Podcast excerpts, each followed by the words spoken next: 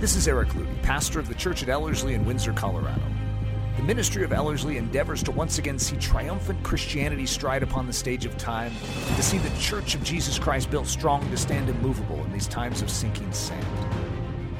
We hope this podcast is an encouragement to your soul. If you would like to stream live or visit us in person, or even support us financially, please go to Ellerslie.com to learn more.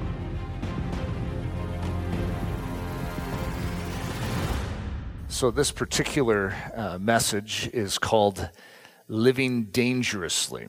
And if you've been following my previous sermons, you, you would note that the word dangerous and dangerously seems to be coming up quite a bit uh, lately. And it all stems back from oh, a couple months ago now, where uh, I was stirred afresh to the facts and to the meditation that to live fully for Jesus is by definition dangerous in this world. And so instead of looking at that word as a negative, to begin to leverage it in our spiritual lives as a positive and turn it into something to anticipate. I mean, people do dangerous things all the time with a smile on their face because it's dangerous. We as Christians have a tendency to go the opposite direction, though. It's dangerous, oh, I don't want to have anything to do with it. When in actuality, it's dangerous, and then we get a wry smile on our, on our face and say, I'm interested, tell me more. And uh, Philip was telling me uh, last night, we had dinner with the Hartmans, and he was telling uh, me about an island off of India, uh, which is like this unreached people group. And it's just, it's fascinating because as a Christian, there has to be this spark inside of us to say, you know, anyone who has tried to uh, go to that island to reach it uh, for the sake of Christ is killed. And some guy just recently tried to do that and was killed, and everyone said what a fool he was, even the Christians. And that just shows you a mentality problem. That actually, we throughout the ages have been the ones to do what some would term foolish things for the sake of Jesus Christ. Paul's entire life is a foolish venture if you don't understand that he is serving the King of Kings and the Lord of Lords. If he's serving this myth, this idea out there instead of the reality of who God is, then you would have to feel tremendously sorry for the man and what he suffered in his life. Instead, he's the most robustly happy man you may ever encounter in all of the scriptures. And yet, he suffered more greatly than any other man, other than maybe Christ, that we could ever uh, look at.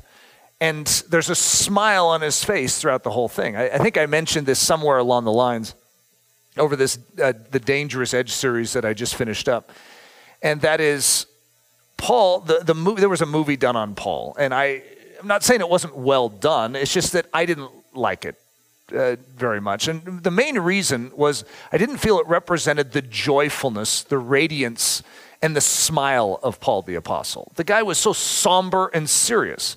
And that sort of bothers me because, you know, I'm not saying that Paul couldn't be a serious man. I'm just saying he was marked by something, a cheerfulness, a radiance, and a joy, and that wasn't captured in that. And I don't think it's captured in most of Christianity today. Uh, one of the things when I was uh, pondering, this is oh, over a decade ago, I was pondering what the Church of Jesus Christ needed. And this is the way I said it. We need for the gospel of Jesus Christ what all of the animals have in Steve Irwin, you know, the crocodile hunter. You see, the the animals have an advocate in Steve Irwin who gets so excited about them that when you hear him talk, you're interested too. You're like, well, if anyone's going to be that excited about something, it must be fascinating. And he's talking about things that I have had no interest in in my entire life, and I still find myself going, I'd like to hear more from Steve Irwin. He's passionate. He's full of life, he's full of excitement, and yet he is entering into very dangerous situations to get up close and personal touches with these animals. How much more would it impact the world if we showed that sort of Christianity? The willingness to go into dangerous places, the enthusiasm to do it. So, that at least gives you a little backdrop of this idea of living dangerously. This is going to be a very practical message. It's going to get down to a certain sector in our lives that most of us don't see. there are actions that we see and there's outcomes that we do see. You know, we're, we're observant of our lives. And yet there's oftentimes this sector of our life that goes overlooked. It shouldn't, but it's very easy to miss it. And it's what I oftentimes will call the primary actions of our life. Oftentimes I've called them first things. They're the things that happen before your action. You know the action that everyone sees? Like I'm saying something right now, but there was something that happened before I'm saying it that is leading me to actually have this message. So something is formed within me before I deliver this message. This isn't just off the cuff, this is thought through, prayed about. Our Christian life oftentimes has outcomes that aren't what we want. We're like, oh, I don't want that outcome. But it's because we didn't care for a primary action. There was something before that action that we were supposed to deal with but we didn't deal with it. And as a result, our outcome or the fruit that we're bearing is not healthy. So, living dangerously. Now, this is going to be a funny definition for living dangerously, not what you would expect. Living life God's way, with God's wisdom, God's decisions, and God's direction. You know that that's extremely dangerous in this world? so, note this way of living typically leads to a cross. Just want heads up, eyes wide open, you do realize that to follow Jesus is to live dangerously. And to live dangerously oftentimes means, and I shouldn't just say oftentimes, it leads to persecution. Anyone who lives a godly life in Christ Jesus will suffer persecution. Fact. Anyone who really desires to walk the narrow way is going to have friction in their life. That's why it's called narrow. You do, do know what narrow means it means a way of difficulty and compression which is called the narrow or the dangerous way. It's the it's the way that challenges everything about our humanity. We are naturally inclined to a broad way, not to a narrow way. And as a result, you'll see the world will flock to Broadway, and very few will flock to narrow way productions.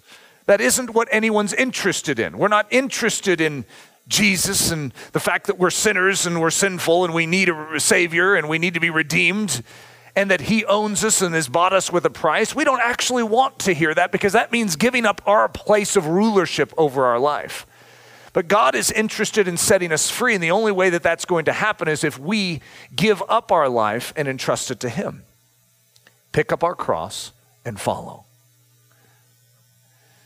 So, living dangerously. How do we live this life that truly showcases Jesus?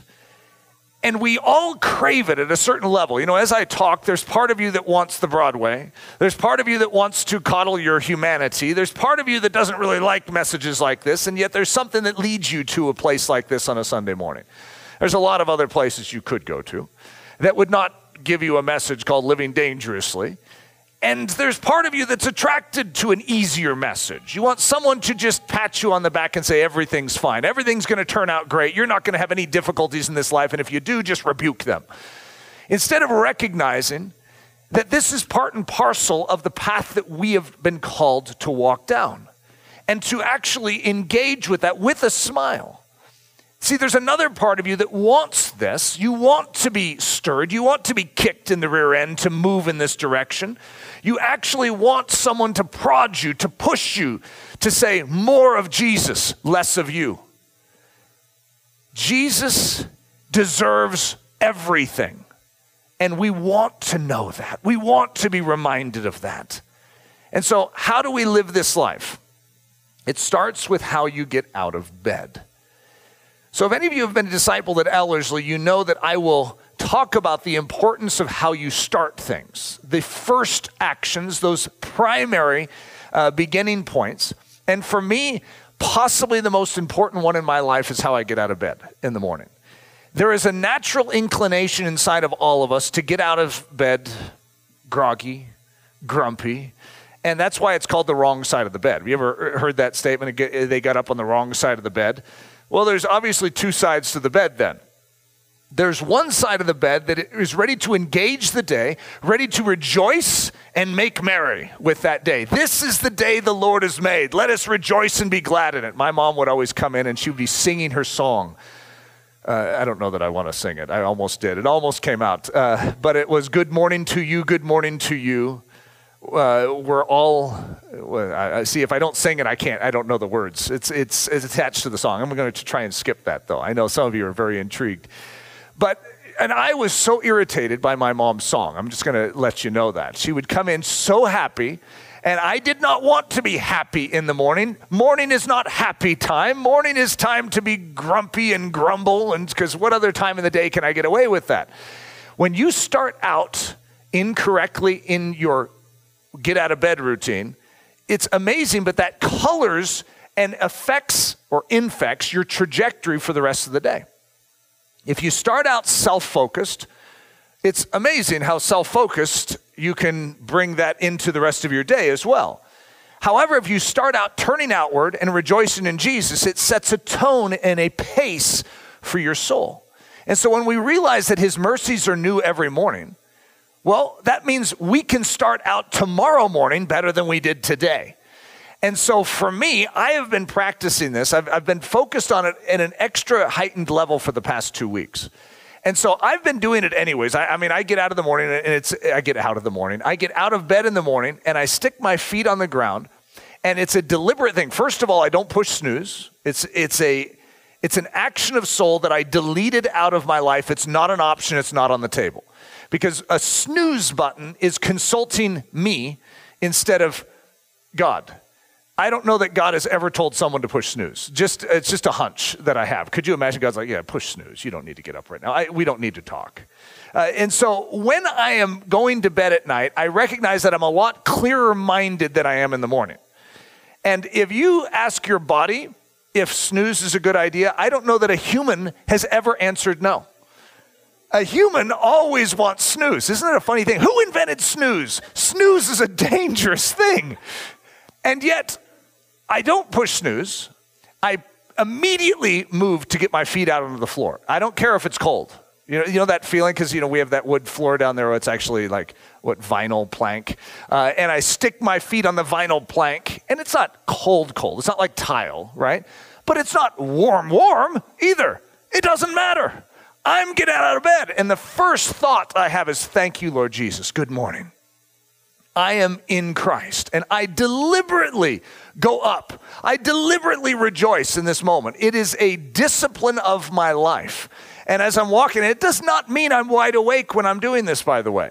And it does not mean I don't have a little, uh, you know, disturbance in my physical body trying to just keep balance uh, as I'm walking because I'm groggy. Sometimes I'm in that one awkward moment of my sleep where I'm just like almost, you know, dead to the world, right? However, I want to be alive to Christ in that moment. It's been one of the most crucial disciplines of my life. However, I could get my morning routine, like getting out of bed, correct. But then when I enter into what I'm going to call my living room uh, sector, which is where my computer is going to be over there waiting for me. You guys have a computer that waits for you in the morning? Almost like, come to me. And it has like beeps and dings and it has reasons to absorb you into its processes, its, its busyness. And you see, there's two different ways that I could approach my living room sector. One is to focus on Christ, to focus on His Word, to focus on study, to focus on what He would say, to focus on prayer. And the other one is to get absorbed. And I tell you what, it is so easy for me to get absorbed. And so what I recognize is, again, I'm setting a pattern. I could set the right pattern in getting out of bed, but in each sector in my life, I need the correct pattern. And I could keep going throughout my day and I could show you that actually there's an overall trajectory of my day, but then there's individual pockets of my day. When I'm going to enter into a conversation with Leslie, did you know that I have to be proactive the same way I am in waking up in the morning? I can't just think, oh, great, not another conversation. You do that, and the conversation immediately goes south. So to engage a conversation, if we could call it the marriage ministry side of my life, to actually proactively come in to serve and to listen instead of to be irritated and to grumble because I need to get to something else, you immediately sabotage that dimension of your life and it affects the trajectory. So it starts with how you get out of bed. The justification of not yet you know, there's things in your life right now. If we could just stop your life and push sort of a pause button, and I could say, okay, let's all just sort of take your life and look at it from its different angles. And then we could say, what's this? Go, well, yeah, I'm getting to that. Yeah, that, yeah, I, I recognize that that's there, but I'm, I'm going to get to that. We all would have some things that God is working on. There's no doubt about it. Okay. We, we're all works in process. And so there would be, uh, flecks of selfishness in us. There would be uh, streaks of, uh, you know, bad attitude uh, in us. You know, we, we have different areas that, yes, yes.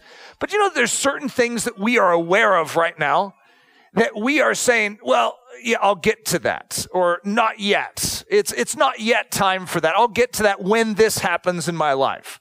And so we put it off until something happens. It's, it's a funny thing that we do as humans, okay? It's a very human thing. So we're going to look at the uh, book of Haggai, and we're going to look at the not yet principle, okay? Now, I'm not going to go through the entire book, but close to it, okay? This is an extremely fascinating parallel with what we are talking about.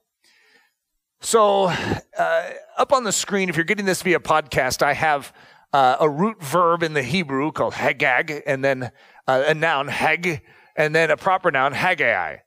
And of course, Haggai is a proper noun. It's the name of the prophet that is going to uh, put together this book.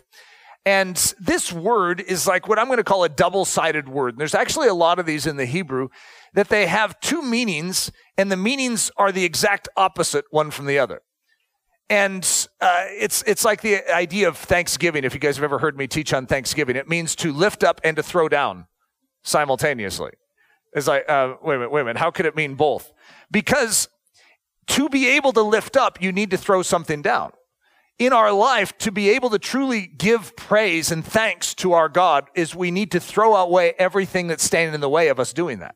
And it actually means to lift your hands. You know, to lift your hands, I don't know if you guys have ever gone through this uh, exercise in your Christian life where you see someone around you and they have their hands raised and you're thinking, Am I supposed to do that? Am I supposed to raise my hands? If, you ever, if you've never raised your hands before, it's extremely difficult to raise your hands. I don't know why. And, and maybe it's a personality thing. Maybe for some of you, I never had any problem with that. However, for me, it was calculated and thought through. And so I started with like this. And it's like, oh, I'm doing it. I'm doing it. I'm raising my hand. And I felt so self conscious the whole time, like someone is going to be looking at me going, oh, he's raising his hand. And I'm thinking eh, that we have this notion that everyone is watching us uh, when we're in church. And it's, again, a human thing. To be able to lift your hands, what do you have to do? You have to throw down all that stands in the way of you lifting your hands. All your self consciousness, all this self uh, thought. It's like, no, this is for you, Lord. And so it actually makes sense that thanksgiving means to throw down, to lift up and to throw down simultaneous. So does this word. And so this word for Haggai is actually this idea of this festivity, this joyful celebration. And yet, what if you happen to be the, the sacrificial lamb at the celebration? It's interesting because it's also a solemn sacrifice. So, for one character in this whole thing, you know, we're offering up a lamb and we're all going to worship and praise. How wonderful, but what if you're the lamb? Well, it's rather solemn and serious for you. And that seems to be this whole dimension in our life. The greatest breakthroughs in our life, the greatest moments of rejoicing come when we agree with God and we lay down our lives as a sacrifice. And we say, Here you go, God. And what comes out of that is a festive celebration. Isn't that an amazing thought? And so the two seem to really go together. Of course, they do. They're knitted together here. And this is exactly what the book is about. That's what I love about the Hebrew and how God orchestrated this. The book of Haggai is all about are you willing to finally come and make me the focus? You see, you're making your life the focus, O Israel. But when you make me the focus, you will find the breakthrough you're after. See, many of us are frustrated with the damper pedal that is on our life. It's like, oh, I'm trying so hard, but I can't seem to break through. The book of Haggai is all about that because that's exactly the way the nation of Israel was. They had a damper pedal over them. They were working so hard and they esteemed the right things, but they were all focused on their individual lives. And as a result, God had to reprove them in and through this book. And then there is amazing breakthrough. So, Haggai chapter 1, verses 1 and 2. In the second year of Darius the king, in the sixth month, on the first day of the month, the word of the Lord came by the hand of Haggai, the prophet, to Zerubbabel, the son of Shealtiel, governor of Judah, and to Joshua, the son of Jehozadak, the high priest. Thus says the Lord of hosts, these people say the time has not yet come to rebuild the house of the Lord. So, where's the temple of God? Well, it's been torn down. Remember, this is the Babylonian captivity. And so these are uh, those from the Babylonian captivity that are returning to Jerusalem, but there's no temple there. And so these people say the time has not yet come to rebuild the house of the Lord. Well, we know it's important to build the house of the Lord, but we have issues. We have personal problems that we have to tend to. Then the word of the Lord came by the hand of Haggai the prophet. Is it a time for you yourselves to dwell in your paneled houses? I thought that was an interesting description of their houses, their paneled houses. While this house lies in ruins, now therefore, thus says the Lord of hosts, consider your ways. And so God is going to say this phrase multiple times to the people of Israel consider your ways. How are you functioning in the depths of your being? What is your motivation? Why are you doing what you're doing? So, you guys are living in your paneled houses. Meanwhile, the house of God is in ruins. How can you think that God can prosper your life when first things are not first things? When you're not tending to what is most important? You have sown much and harvested little. You eat, but you never have enough. You drink, but you never have your fill. You clothe yourselves, but no one is warm. And he who earns wages does so to put them in a bag with holes. Thus says the Lord of hosts, consider your ways. So are you frustrated with how things are working? I mean, you're working all day long, you stick it in your little uh, uh, bag, and there's holes in the bottom, and all your coins go rolling out. That's exactly what they're feeling right now. You've sown much and you harvest little. You eat, but you never have enough. You drink, you never have your fill. You clothe yourselves, but no one is warm. What a miserable existence. These are God's people. So are we. And yet there can be a frustration. We pray a lot, but are we seeing the impact? One of the things that I am moved by today is that we as the church would humble ourselves, that we would pray and seek his face, and that we would turn from our wicked ways so that he could heal our land. I'd sort of like him to start with us, and he would heal our marriages, he would heal our families, he would heal our churches, so that the land could be healed. Let's start with first things, and that's why this message is a very granular message. Because we can look out there and see a nation that has fallen to pieces. I don't think any of us are going to argue that. Our nation is not healthy right now. Well, why? Well, the church isn't healthy. How in the world can you expect to have a healthy nation when the church is unhealthy? Well, why? Well, because the families within the churches are not healthy. Well, why? Because the marriages in those families are not healthy. Well, why? Because the individuals in those marriages are not healthy. You see, this is where it starts. It starts with each one of us at an individual level making a decision to value the smallest movements of our soul, the smallest thoughts in our mind, that we begin to allow a revival to strike us to sober us and to bring the fear of God back to our lives where we're living in the light of God as opposed to thinking that it doesn't matter.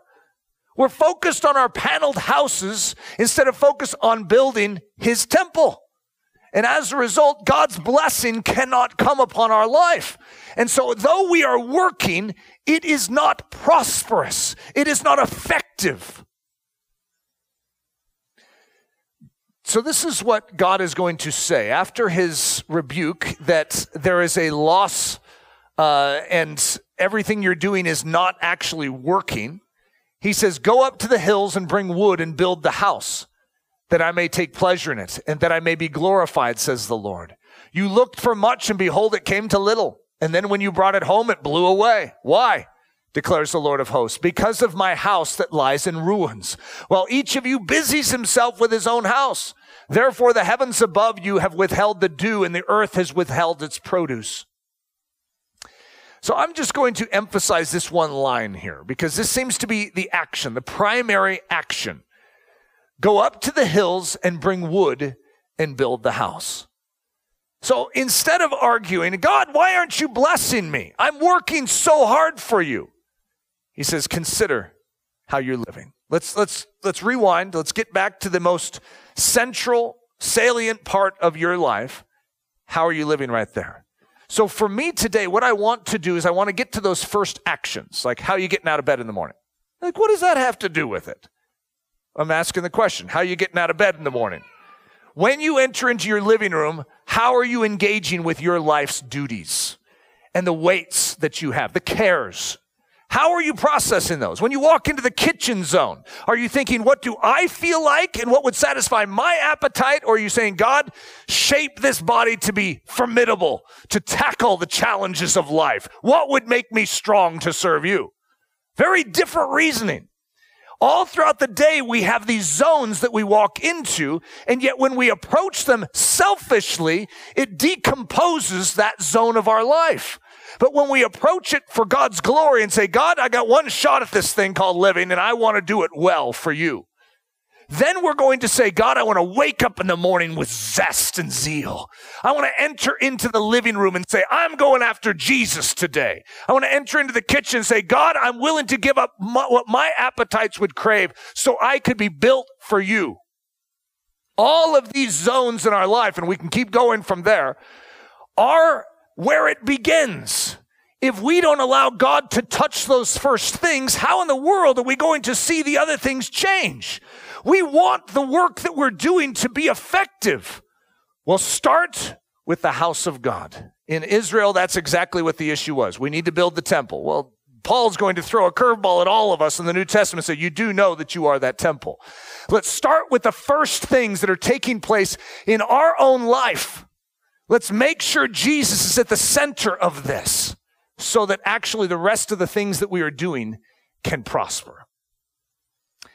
So here we are in Haggai 1, verse 12 through 14. This is going to be the response of the leaders of Israel, Zerubbabel and Joshua the high priest. You're going to see their incredible picture of Jesus. Joshua even is the same name Jesus has. Zerubbabel is in the lineage of the king. So Jesus, that's one of, you could almost say it this way. That's Jesus' great, great, great, great, great, great, great, great, great, great, great, great, great, great, great, great grandfather, right? He is actually a picture of the Messiah. He is going to build the temple of God. What is Jesus going to do?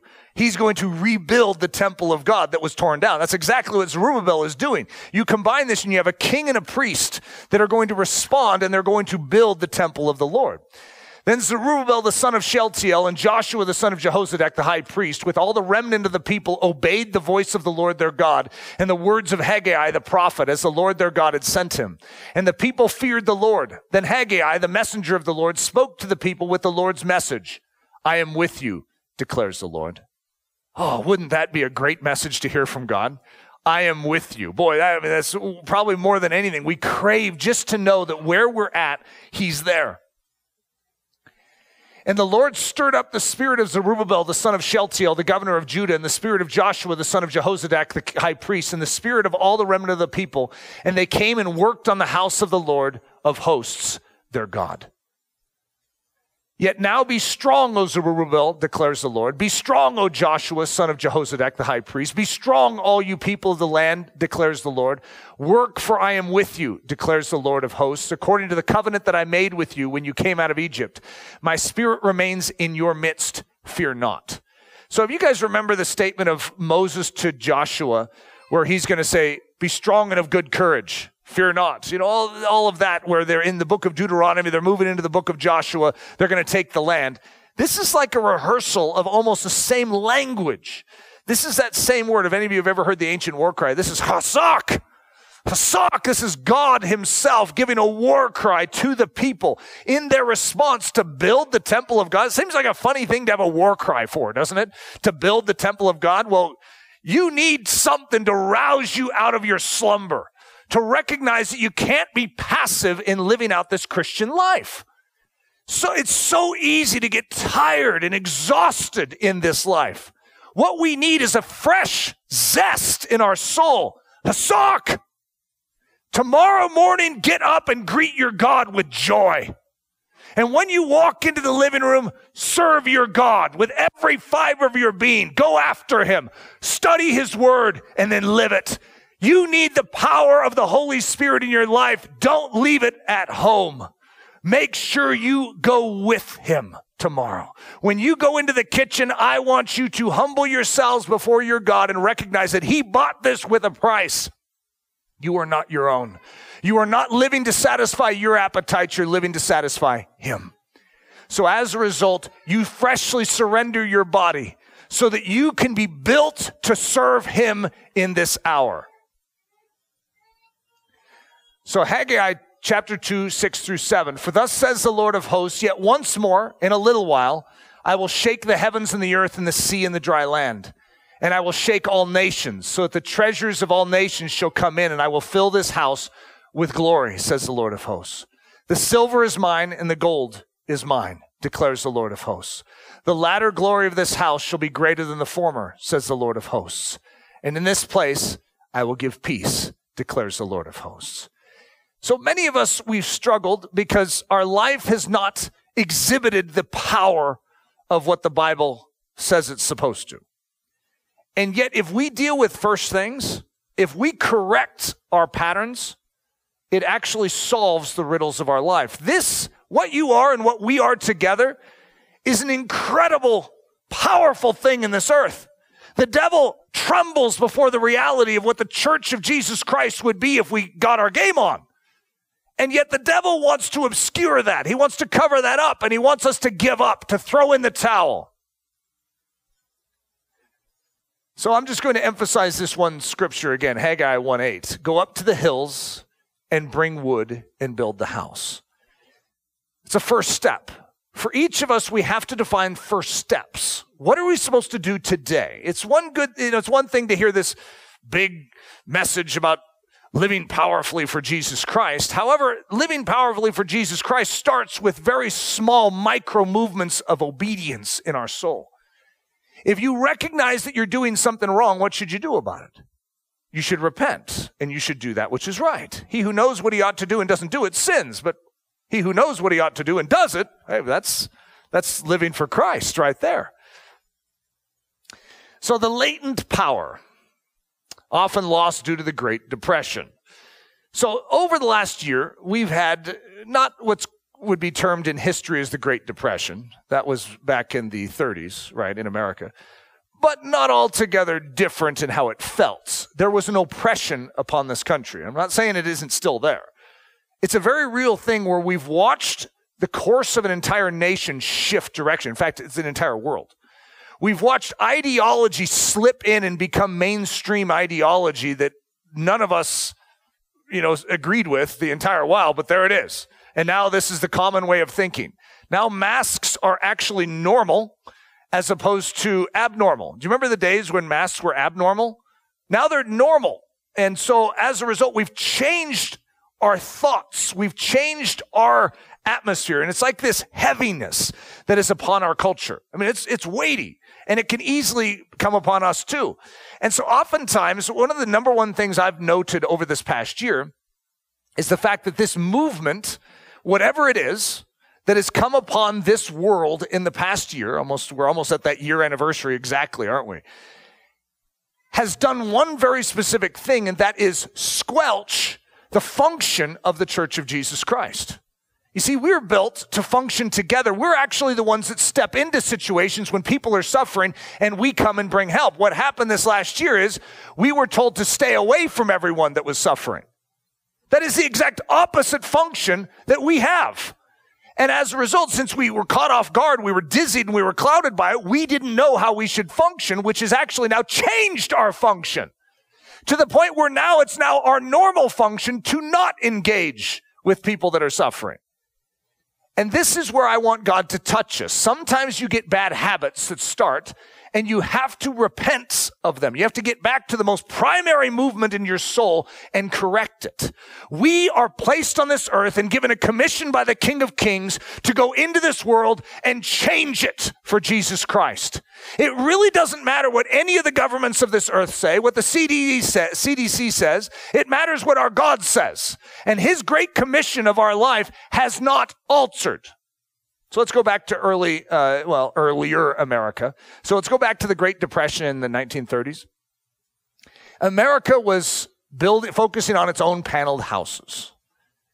And as a result, the world stage was totally ignored by America. So a character named Hitler arose onto the scene and began to take over Europe. And, you know, he took over the, uh, the Rhineland, the Sudetenland. He took over Czechoslovakia. Uh, he t- took over Austria and then he moved into Poland. And finally, the Brits and the French were like, that's enough. And they declared war. And so we have the beginnings of World War II. And you know what the United States is doing? It's focused on its paneled houses. It has no interest in being a part of all this uh, because, hey, that's, that's your issue, not mine.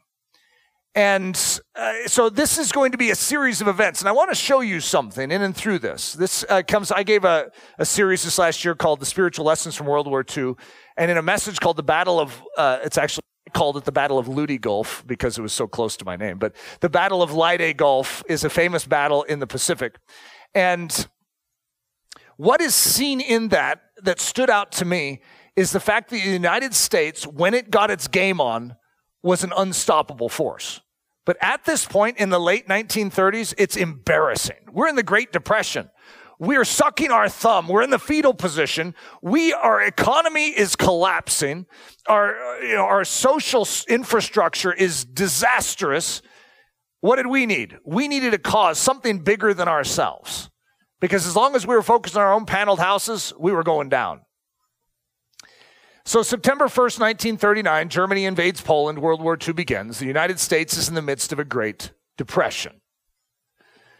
December 7th, 1941, the bombing of Pearl Harbor. The United States is awakened out of its selfish stupor you do know that Winston Churchill slept really good that night, that uh, the United States was bombed uh, by the Japanese. That was one of his best nights in the entire war, he says. He slept like a baby because he knew that they were going to win the war now because the United States was awakened. That's what he was hoping for. That's what he was praying for. God awaken America out of its stupor. Boy, do I feel like that right now. God, the church is such a mighty power, but it is sitting on its thumbs right now. It's looking to the government saying, What can we do? Can you tell us what we can do? Instead of looking to the King of Kings saying, What are we called to do? We have a job to do right now. June 4th, 1942, the Battle of Midway. The United States battles for survival. So the Japanese need to hit America while it's still weak. The, the, United States is trying to get its, its act together, trying to get its manufacturing system together. You know that it takes typically a nation about two years to get into the swing of a manufacturing system for war. And so the Japanese are going to hit us when we're still weak. So remember, we were hit uh, December 7th, 1941. This is June 4th. And if they can take Midway, by surprise the uh, Pearl Harbor's next, and then the west coast of America. Do you know that it was a very real possibility that the Japanese were going to attack the west coast of America? Isn't that weird? Most of us don't even think that because, like, oh, we won the war. But we don't recognize how tenuous the situation was. If we were to look back in history, like, say the church actually, there's a huge revival and the world has changed, people are going to forget how close we were to the edge of the cliff right now. Right now, I mean, the church is right nearing extinction. We know it's not going to go extinct because God's in control, right? But wow, we, we are not looking too hot, guys. Now, I know some people love to defend the church. Hey, we're fine. God loves us just the way we are. I'm not saying he doesn't love us. I can't imagine that he's impressed. If Eric Ludy is not impressed, how much more the God of the universe, who is holy, holy, holy? His perspective, I mean, I don't know what it is, but, you know, I, I can't imagine he's like, oh, well done, Church of Jesus Christ. We're sitting on our thumbs. We're in the fetal position. We're not offensive, not believing in the almighty power of the, of the God of the universe that has destroyed the powers of sin and death. Who do we serve? So, similar situation, June 4th, 1942. I'm just going to give you some stats on paper the fighting strength at Midway, and that's the, uh, if you're seeing this live, you get to see the, the little graphics. I have the old flag for Japan in World War II. That was their old flag. Now it's just a red uh, sun in the middle of a white flag. And so what you see is on the right side is all the Japanese strength, and on the left side you see the American strength. The Americans are outgunned, outmanned, outnumbered in every regard. Japan hasn't lost one battle uh, up to this point. America hasn't won one. Okay, they haven't done anything right, and they're sort of fumbling their way through this. And yet, they're going, and I'm not going to go into the Battle of Midway, it's good. But the Americans are going to win this thing. And it is, it's like a David Goliath type of a thing. And so this is what's going to, after the bombing of Pearl Harbor, the famous statement by Isoroku uh, Yamamoto is, I fear all we've done is to awaken a sleeping giant and fill him with a terrible resolve. This is what I've been hoping the enemy's been whispering all last year. It's like, is it true though? Has the enemy awakened us from our stupor and filled us with a terrible resolve? I think there's been moments, flickers, where the church is like, enough! And then they go back to sleep. I'm not sure. I, you know, I've been watching it very closely. So, Edward Grey, listen to this quote The United States is like a gigantic boiler. Once the fire is lighted under it, there is no limit to the power it can generate. Now, this isn't just a pro America, rah, rah type of message. I'm using America as a symbol. America was sleeping. America had no interest in anyone else outside of itself. It was focused on its own paneled houses. And God's saying, You want to know why you're not succeeding? You want to know why you're falling to pieces? Because there's a world around you that needs what you have, but you are sitting on your thumbs, selfish. Are you ready to wake up and live according to the purpose that I've given you? Listen to this quote. Now, this is just the scriptures talking, right? The church of Jesus Christ is like a gigantic boiler. Once the fire is lighted under it, there is no limit to the power it can generate. And I'm going to take this uh, quote one degree further, maybe just a little more granular down to the U level. The children of Jesus Christ are like a gigantic boiler. Once the fire is lighted under it, there is no limit to the power they can generate. What God intended for us as individuals and for us as a church is so much greater than what we are witnessing today. October 23rd, 1944, the Battle of Leyte Gulf. Isn't that close enough to Ludy that you could understand why I'd get excited about that? It's like, yeah, and especially since this is a great event in history. It's like, yeah, I like, I like being associated with this. The United States has officially become an unstoppable force within the Pacific theater. The United States is going to shock the world. No one has ever seen such manufacturing, such productivity as they saw in the United States in this little span of time. It is so absurd to the rest of the world. They have no idea what they just awakened. So listen to Winston Churchill on the topic. The organization and production of the United States were in full stride and it attained astonishing proportions. A single example may suffice to illustrate the size and success of the American effort. In the autumn of 1942, only three American aircraft carriers were afloat. By the way, at this time, it took two years to build an aircraft carrier. Two! And so they had three afloat. So in the autumn of 1942, only three American aircraft carriers were afloat. A year later, there were 50. By the end of the war, there were more than 100. This achievement had been matched by an increase in aircraft production, which was no less remarkable. So look at these numbers. This is the Battle of uh, Leyte Gulf. And so you can just sort of see it eight to one on aircraft carriers because the Japan, Japanese are being decimated by this ever increasing strength of America. It's like they picked a fight with the wrong country. See, if you're American, you're like, yeah, that's right. Eight to three on light, air, light aircraft carriers, 18 to two on escort carriers, 12 to seven on battleships, 15 to 14 on heavy cruisers, nine to six on light cruisers. And look at this one 166 destroyers to 35 destroyers. Total, I mean, overwhelming production. Now, if you were to think, now, I don't want to do this to the poor Japanese. I don't have anything against the Japanese. I love the Japanese. However, in World War II, they're a great symbol of the enemy. They really are. I can't help it. Everything about them was against everything that was true and right and lovely. And if you were to recognize, it's sort of like there's a column in your life, and it looks like you're, you're sort of in the Battle of Midway, where it looks like the enemy actually has the upper hand. It seems like he's winning, if anything. I mean, it's like a David Goliath type of battle. I know he was defeated at the cross, but why does he seem so powerful? What happens when the church gets its game on? So just look at total production in World War II. I mean, it is so outrageous how uh, the United States is going to overwhelm everything in the world to the point where it's going to shift the entire balance of power in the world. 99 to 30 aircraft carriers produced. This is just in World War II. That's a ton of aircraft carriers, by the way. 30 is a remarkable production by the Japanese during World War II. That's an amazing amount of productivity. And yet 99 aircraft carriers. Doesn't it bother you that it's not 100? That, that bothers me. 12 battleships to zero, 72 to 52 cruisers, 377 to 209 destroyers, 422 to 189 convoys and escorts, 232 to 213 submarines, and then 300,000 airplanes to 75,000 airplanes.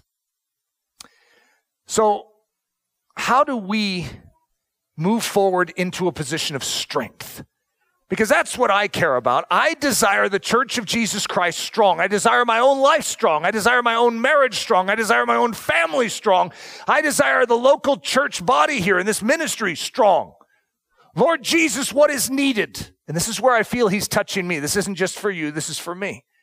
It's in the first, most primary actions. I may be getting up well in the morning, but am I entering into my living room well? Am I entering into my kitchen well? Am I entering into my marriage well? Am I entering into my parenting well? These are all zones of my life that demand excellence, focus, and the fear of God. A holy trembling to recognize that if this is going to represent Jesus, I need to care for it with intentionality. I don't just accidentally, well, I'll get to that someday in the future. That's what the Israelites were doing. Oh, not yet. We'll get to the house of God. Well, that's why you're not succeeding. You see, if you want to actually break through in your life, you need to allow the living God to touch these zones in your life. So listen to this. This is that same scripture, uh, but with a little New Testament flip to it. Go up to the hill and cling to that wood and let him build you into a house.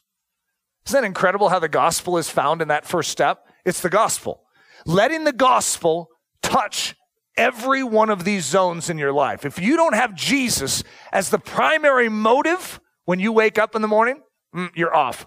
If you don't have Jesus as your primary motive when you walk into the living room, if you don't have Jesus as your primary motive when you walk into the kitchen, if you don't have Jesus as your primary motive when you engage with your spouse, if you don't have Jesus as your primary motive when you engage with your children, you're off.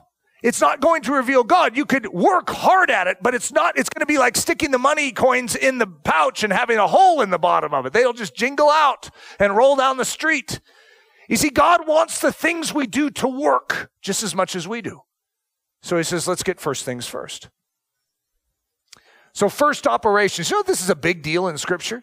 God is going to talk about the first things we do a lot. In fact, as I sort of lay that out there, just allow your mind to think about some of those first things that God is going to uh, sort of circle and highlight and say, right here, this is where you start. So listen to the start of Genesis, or, uh, well, the start of the Bible. In the beginning, God.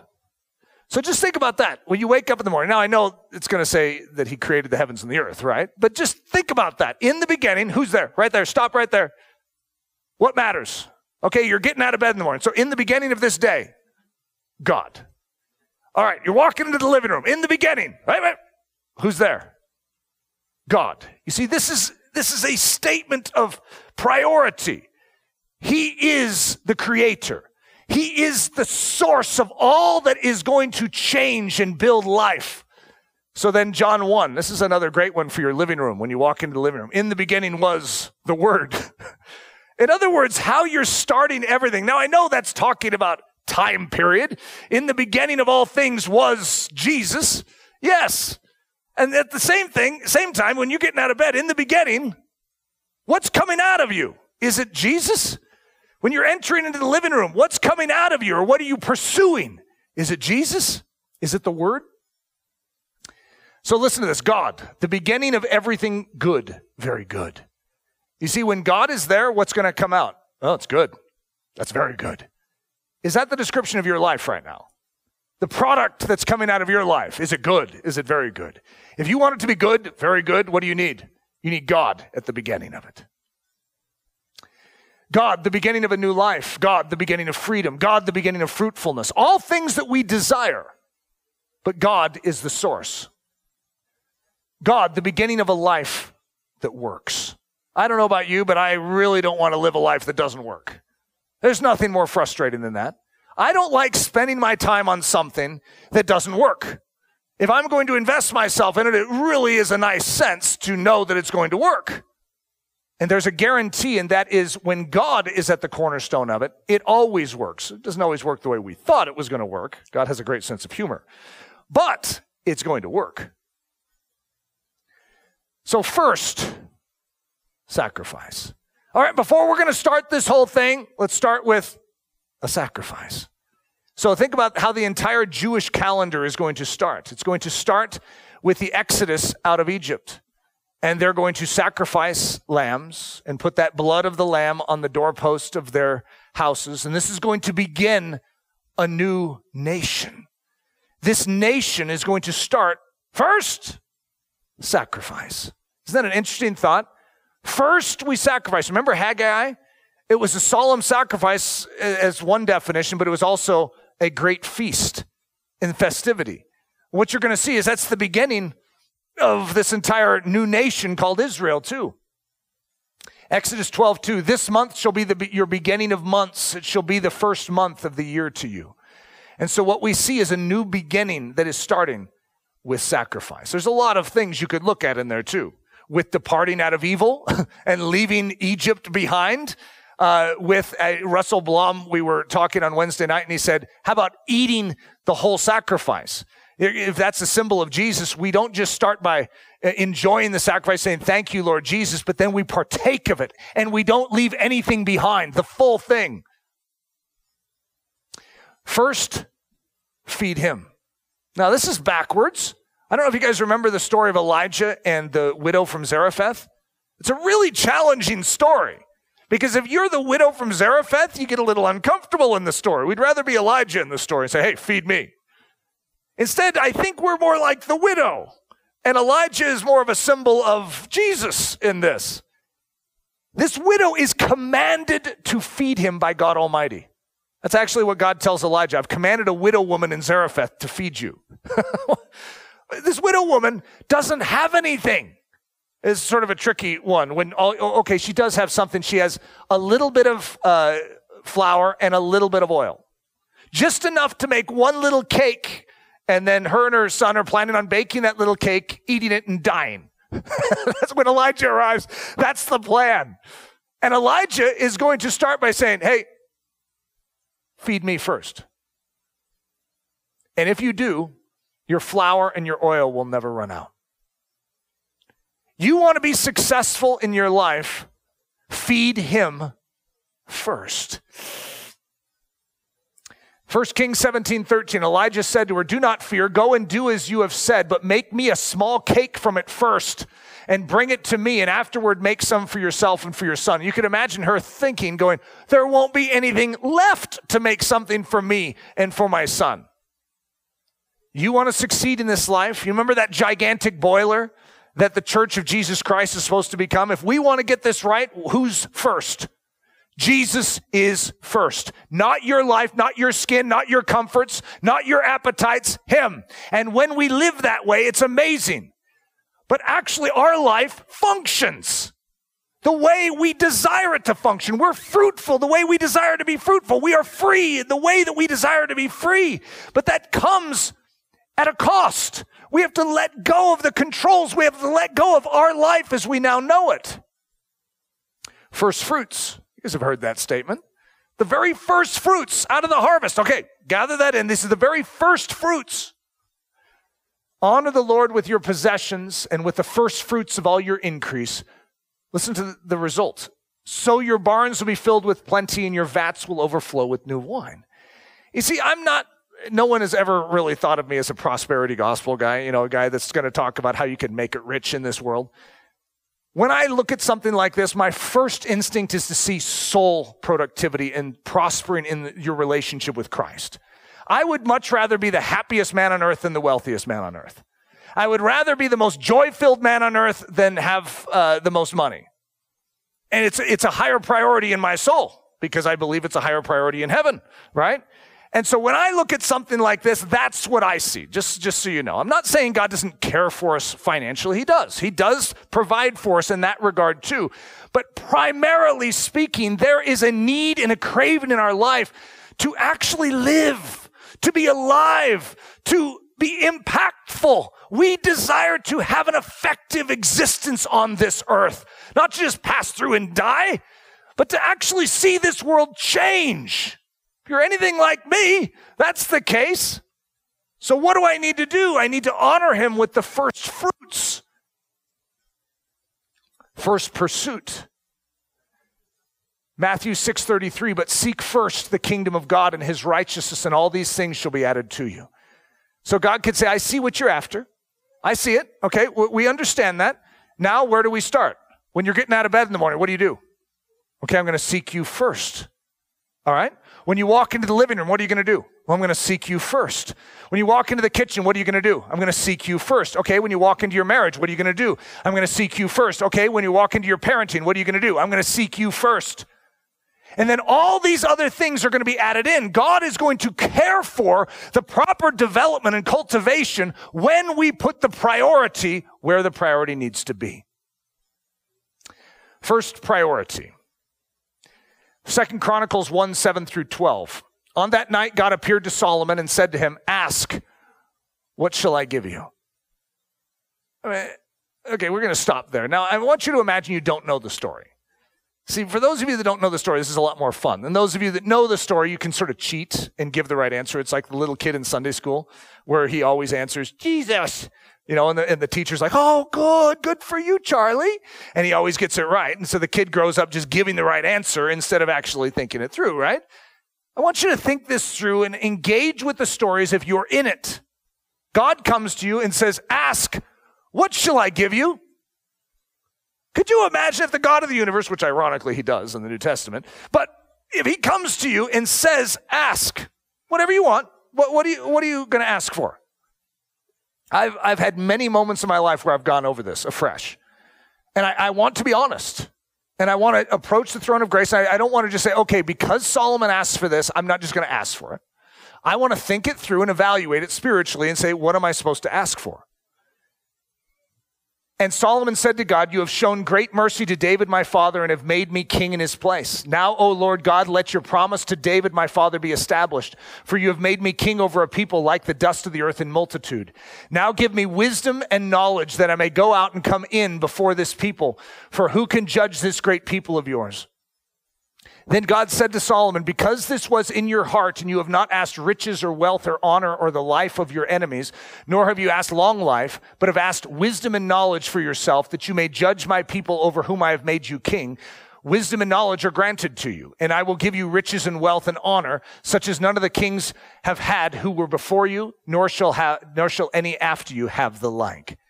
So what you're going to see is when Solomon honors God in the first priority, then the other things are added. The other things that most of us are after in our life are a huge distraction because we try and get them the wrong way. But God says, Seek me first. Make me the center point. I desire to see the church of Jesus Christ awakened.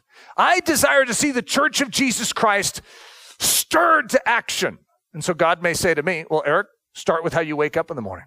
Start with how you walk into the living room. I'm like, what does that have to do with this global problem we have? Because, Eric, that's how I solve it. I solve it in the individuals. And when you guys are changed, and there's a revival inside of Eric Ludy, then that revival spreads through his home. That revival can spread through his church. That revival actually starts first here, then it works outward. In the beginning. So, what's in the beginning of your day? What's in the beginning of these different zones throughout your day? So, the first step to the proving ground. So, we have engagements we're going to have in our life. They're tests, they're trials. But that red step at the bottom, that first step forward is the one I'm wanting to focus on. How you initiate your day, whether it's in the morning, whether it's in the living room zone, whether it's in the kitchen zone, whether it's in the marriage zone, whether it's in the parenting zone, or any other zone that we could come up with, which there's a lot. How are you engaging with it? So the moment you wake up, the moment you enter the living room, the moment you enter the kitchen. That's what we've covered so far. The moment you enter your marriage ministry, isn't that an interesting title for it? Your marriage ministry. The moment you enter into that, how are you entering in? What is your attitude? What is your disposition? Remember how we were waking up and we're rejoicing? We're declaring the gospel of Jesus Christ and preaching to our soul. How are you entering into your marriage communications? Are you entering in sort of, you know, lethargically, you know, like tired and exhausted? Or are you going to enter in leaning forward saying, Lord Jesus, give me grace to love well, to serve well? The moment you enter your family dynamic, isn't that a great word for family? Dynamic. The moment you enter the world of people drama, this is a whole bunch of people drama right here. The moment I engage with the outside world, I need to already have first steps. I have to be ready, light on, ding, ready to share Jesus. I have to have the Holy Spirit in me.